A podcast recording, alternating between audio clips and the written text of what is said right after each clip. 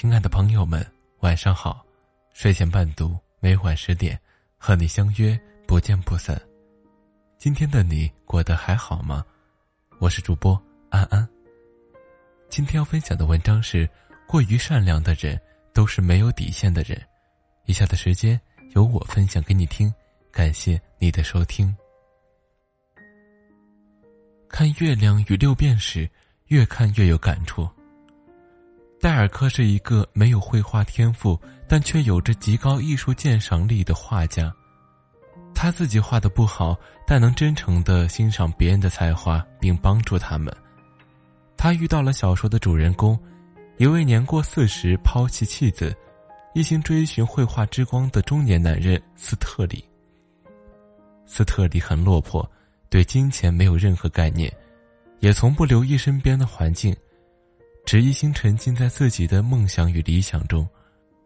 尽管斯特里从不曾卖掉过一幅画，但戴尔克依旧认为他是一个天才，屡屡对其伸出援手。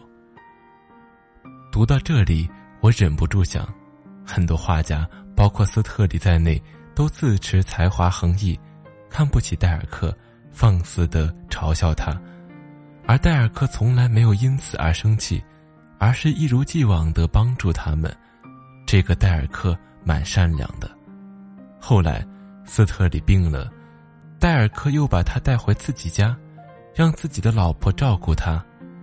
读完这些，我仍然觉得戴尔克心地善良，乐善好施。但很快就越看越不是滋味，因为到后来，斯特里不但霸占了戴尔克的画室，把他赶了出来。还把他老婆勾走了。剧情发展到这里，伟大的圣父戴尔克居然做出了一个决定，因为太爱妻子，不忍心妻子跟着对方流浪，便把自己的房子让给了一对情人，用近乎跪舔的卑微成全了一对狗男女。到最后，他还痛哭流涕，深情款款的表示，他知道自己不够讨人喜欢。因此，妻子爱上其他男人是可以理解的。他很感激妻子给自己机会去爱他。假如以后他吃了苦药回来，他也会无条件的欢迎的。看到这一节，我已经无语了。正如这本小说的作者所说，这种过度的善良太可笑，已经是一种懦弱了。美国心理学家莱斯巴巴内尔说：“善良的人。”害怕敌意，所以才会用不拒绝来获得他人的认可。就如农夫与蛇的故事中所说，农夫一厢情愿的忘记蛇的毒牙，把蛇放在胸口捂热，反而被蛇咬死。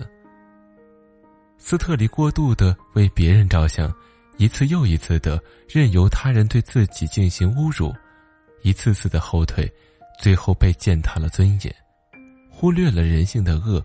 和被蛇咬死的农夫又有什么区别呢？过于善良的人，一般都是没有底线的人。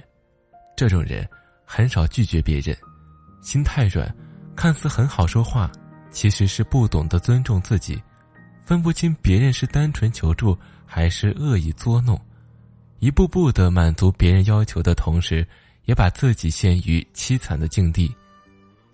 朋友的朋友甲。是一个喜欢小赌怡情的人，他数次以各种理由向朋友借下好几万块钱，但就是没还过。后来甲再来借的时候，朋友不干了，坚决不肯再借。没想到遭到拒绝的甲竟然心生怨恨，伙同他人趁朋友回家时窃到了朋友家。甲被警察抓住后，甲的老婆来求朋友放过甲。说他们一家三口都要假养着，朋友一时心软，于是选择私了，原谅了对方，并且像以前一样常常请贾来吃饭。后来，贾又向朋友借钱，说想做点小本生意，朋友实在不想借，便借口说自己也要用钱，借不了。贾恼羞成怒，质问朋友：“你又不买房子，也不换车的，哪里要用钱了？”分明就是不想借，我有困难，你不肯帮我，你根本就不是我的朋友，说完，愤恨离去。过了几天，朋友就被人一棍打晕在街上，差点脑震荡，报了警，再次证明是甲所为。朋友这才狠下心，要与甲断绝来往。这下不得了，甲仿佛恨极了朋友，开启了寻仇模式，处处找朋友麻烦。朋友最后被逼得搬到另外一个城市才了了事。毫无疑问，朋友是善良的，可是他这种善良也着实可恨，甚至有人觉得他是自作自受，明知道对方人品欠佳，还跟他来往。最后甚至危及自己的生命，不懂拒绝，轻易原谅，看上去善良大度，其实是在纵容他人的作恶。人性的特点之一就是蹬鼻子上脸，你越好说话，对方就会对你要求越来越多，一旦有哪一次不被满足，就会被对方所记恨，铸成大错，到那时，晚矣。人与人之间相处。实在太复杂，所谓的尺寸和界限，很多时候不过是人情世故，让人难以辨别。动物世界就简单的多，大部分的动物每去一个新的领地，就会想方设法在已经选好的地盘上留下自己的痕迹，以防止被其他动物霸占。就好像立起了警报和牌坊，非我族类勿入。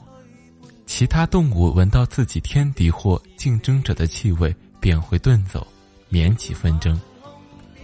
人类当然是优于动物许多的，但是也不妨像动物们那样，在与人交往的初期就定下规矩，比如哪种忙不能帮，钱能不能借，甚至吃饭的时候是 A A 还是请客，都可以大大方方的说个清楚明白。我的朋友。James 就是这样的人，他是我见过的最有原则、最有个性的人之一。他做人有三不：不议论别人的感情生活，不借钱给别人，也不找别人借钱，不涉及到人品问题的争吵过去就算。讲真，刚开始跟他相处的时候，我还真有点不适应，但时间久了，就开始觉得他很靠谱。因为跟他在一起，我永远不用担心他会贸然问我借钱，或者提出什么过分的要求，又或者让我陷入进退两难的境地。詹姆斯四十岁左右，是个自由职业者，在一线大城市有房有车。或许，他也是经历了无数的人情冷暖，才变成了今日的现实的模样吧。我承认。自己最初的时候也常常腹诽，他这种一点没有人情味的朋友要来做什么？可后来便想通了，朋友本就不是为了相互利用，对彼此抱有目的，因为有明确的界限感，所以清楚彼此的底线在哪里，明白哪些事可以做，哪些事不能做，这就是人与人交往的最大的保证。很多人都明白。做人要有底线和原则，可惜也有很多人不清楚自己的原则和底线是什么。其实很简单，当别人的要求让你觉得不舒服时，你就应该大声说不。我相信真朋友都会谅解的。如果不能，便随他去吧。因为人生在世，光阴短暂，我们不能总为了让别人开心而委屈自己。著名网球明星纳达尔说：“当你把我从前场逼入底线的时候，那么你就再也没有得分的机会了。”这句话同样也适用于千千万万的你和我。当一个没有分寸感的人将你步步紧逼，把你逼到了自己的底线时，就不要再给他得寸进尺的机会。守住自己的底线，就好比给自己穿上了一件坚韧的盔甲。无论别人怎么过火，也不会引火焚身，将自己也搭进去。保持你的善良，也请坚持你的底线，别让你的愚善毁了自己的人生，好吗？亲爱的朋友们，如果想听安安的原创故事，请你关注一下我个人的微信公众号“如你一般的全世界”。每晚的“如你一般的全世界”都会准时推送安安的原创故事都是我自己写的，名字叫做《如你一般的全世界》。那今天晚上的睡前伴读就到这里，我们明晚见，晚安。最后呢，将这首很温暖的歌曲送给你们，如你一般的人就在你的身边，欢迎你们继续支持安安，好吗？如果你有故事，欢迎过来向我倾诉。我是安安，你们的好朋友安安主播。那今晚的故事，希望你可以喜欢，好吗，朋友？拜拜，晚安。